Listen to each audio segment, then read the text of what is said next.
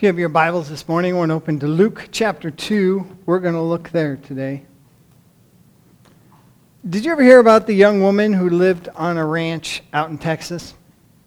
Uh, she had fallen in love with the local cowboy named Tex and wanted to get married, but Tex was inexperienced in the world of romance. To make matters worse, he was extremely shy. And she realized that she needed to help him a bit to move this courtship along. So she took matters into her own hands. Oh, Tex, she said, do you think my eyes are like glittering stars? Yes, he said. And she asked, Do you think my teeth are like beautiful string of pearls? Yes, he said. And do you think my complexion is like gorgeous rose petals? Yep, he answered. And do you think my hair shines like gold in the moonlight? Yep, he said. Oh, Tex, she exclaimed. You do say the most wonderful things. Well, can I tell you something? Christmas has some wonderful things to say to us. Christmas has some wonderful things to do for us. Christmas has some wonderful things to give to us. But we have to have the ears of faith to hear them. We have to have the eyes of faith to see them, the heart of faith to feel them, and grace to accept them.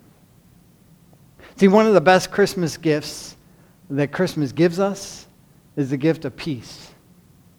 That's one of the key themes, isn't it? Peace. I mean, look at our scripture this morning, Luke chapter 2. We're going to start with verse 8.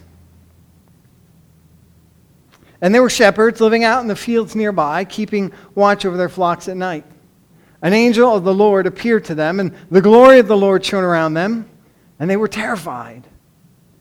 But the angel said to them, Do not be afraid. I bring you good news of great joy that will be for all people.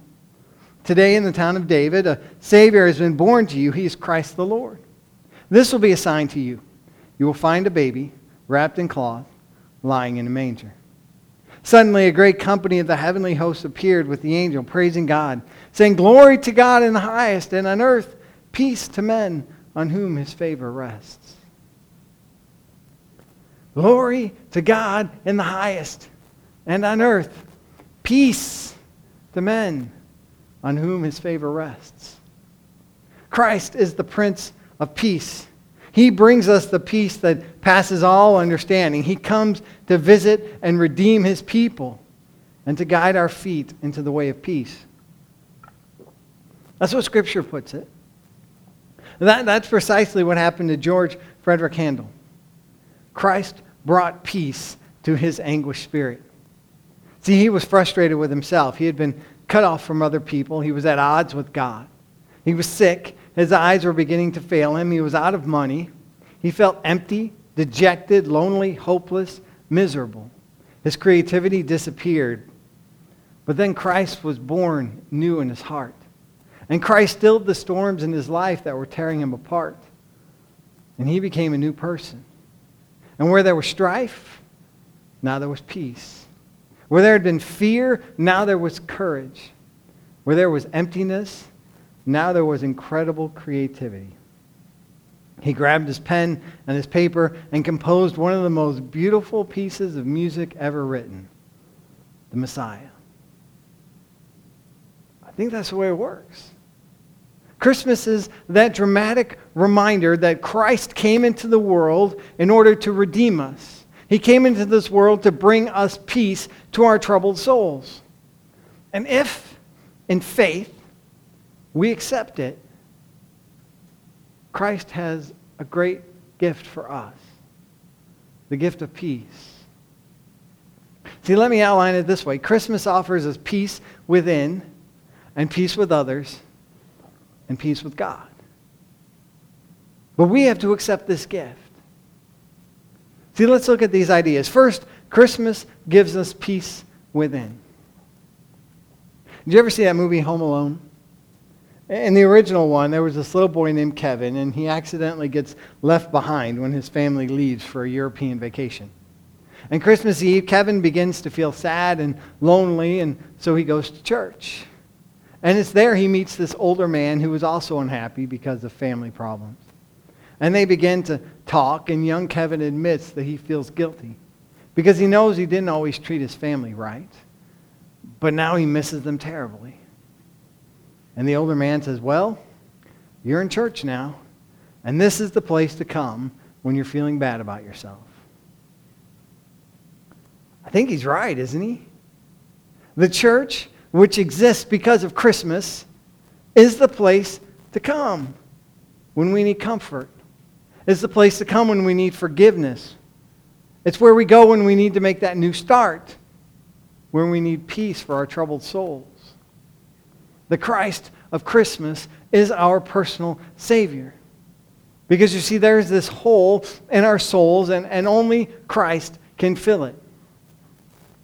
Augustine put it this way Our souls are restless, O Lord, till they find their rest in Thee. We will only find peace of Christmas when we find Jesus. There was one day, very close to Christmas, this little boy was going down the hallway at church. And he had in his hand this ceramic tray that he had made in Sunday school. He had been working on this for several weeks, and he was so proud of it. It was going to be his Christmas gift to his mother. Well, he was running down the hallway at church, and he tripped and fell, and the little tray crashed to the floor and broke in several pieces. And he was devastated. He began to cry loudly and uncontrollably, and was just heartbroken. Well, people around him tried to comfort him. They said things like, oh, it's just a tray. It's not worth much. It's, it's not a big loss. You, you can make another one. Uh, don't worry about it. You, you can give your mom something else. But none of that helped. He was inconsolable. Well, finally, his mother arrived on the scene and quickly realized what happened. She knelt beside her distraught son with his broken gift and hugged him tightly. She said, Well, I think it's fixable. Let's pick up these pieces and we'll take it all home and we'll put it back together and see what we can make of it. And that little boy hugged his mom and smiled, and they went off on their way. See, isn't that what Christmas is all about? Isn't that what the Christmas message is all about? Our world is broken. Isn't it? Our world is broken into all of these different fragments, as are our lives. Broken from sin. And God stoops down beside us and he hugs us and he says, Well, this is fixable.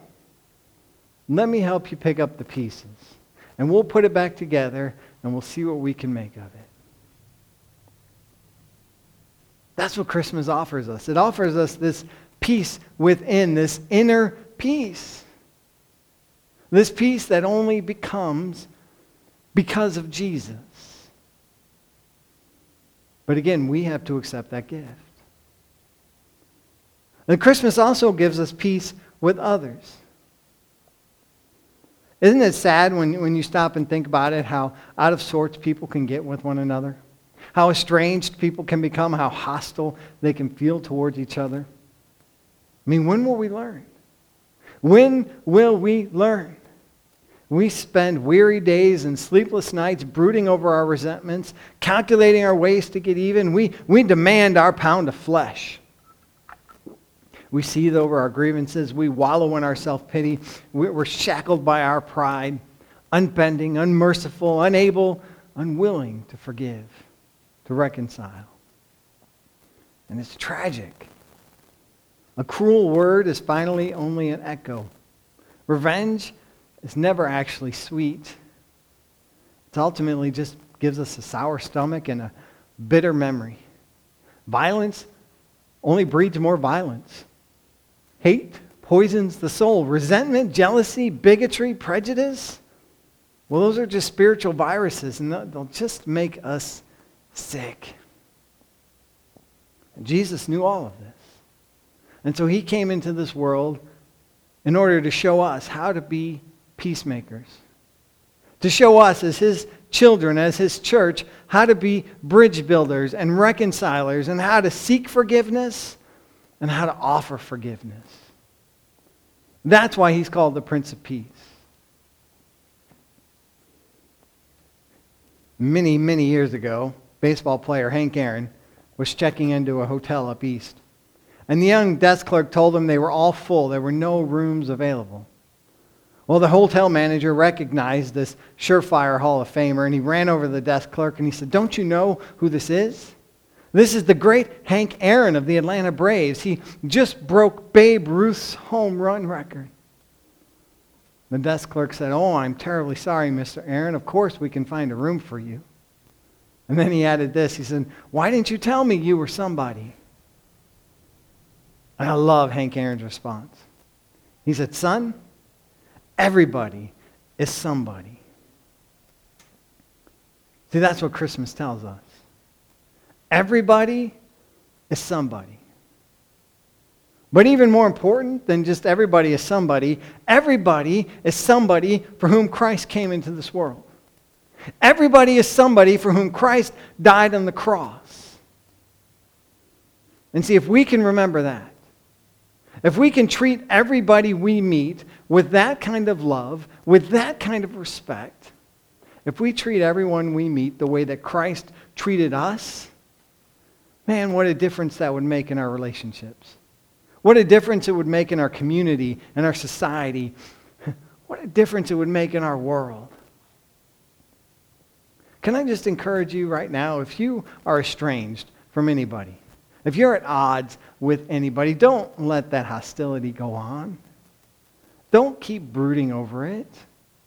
Go. Fix it today. Set it right.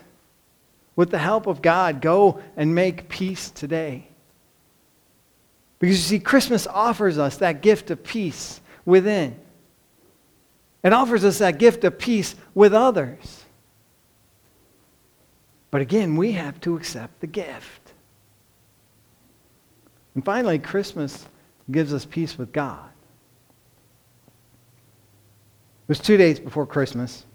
There was this long line at the post office, and people were frantically trying to use overnight mail so they could get their Christmas packages to people on time. And there was this woman with three little kids in tow, finally reached the counter. And she asked, she said, Can you get this package to Phoenix, Arizona by tomorrow? She said, I can, but it will cost you. Well, how much? Postal clerk ran her numbers and she said, $47.40. The woman said, Gracious, that's a lot, but, but I've got to do it. This present is from my father. It has to be there before Christmas because you see, Christmas is also his birthday.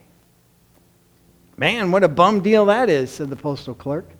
I'm sure glad I don't know anyone born on Christmas. And someone in the line piped up and said, I'm sure glad I do.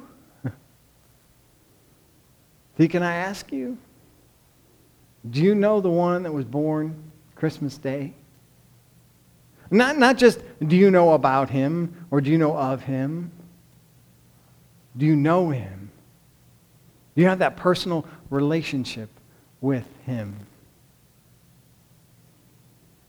The, the hymn writer put it this way Hark the herald, angels sing, glory to that newborn king. Peace on earth and mercy mild. With God and sinners are reconciled. Joyful all ye nations rise. Join the triumph of the skies. With the angelic hosts proclaim Christ is born in Bethlehem. He's born that we no more may die. Born to raise us above the storms of earth born to give us second birth. Christ came. He was born to give us peace. So, can I ask you this morning as we close do you know the one who was born to give us peace? Do you know the Prince of Peace? Have you accepted him into your life? Or maybe you need to get to know him today. Accept that gift of peace, that, that gift of salvation that only comes from Jesus Christ. Man, if that's what you need, come. Come down and talk to me. Stop by the church and visit with me. Call me. Let me share with you the peace that only comes from making Christ your Savior. Would you pray with me? Father God, we thank you for your gift of peace. Help us to accept that peace that comes within. Lord, give us the courage to share that peace with others. And throughout this Christmas season and all year long, fill us with the peace that only comes from you, that peace that redeems us. We pray all this in Christ's name. Amen.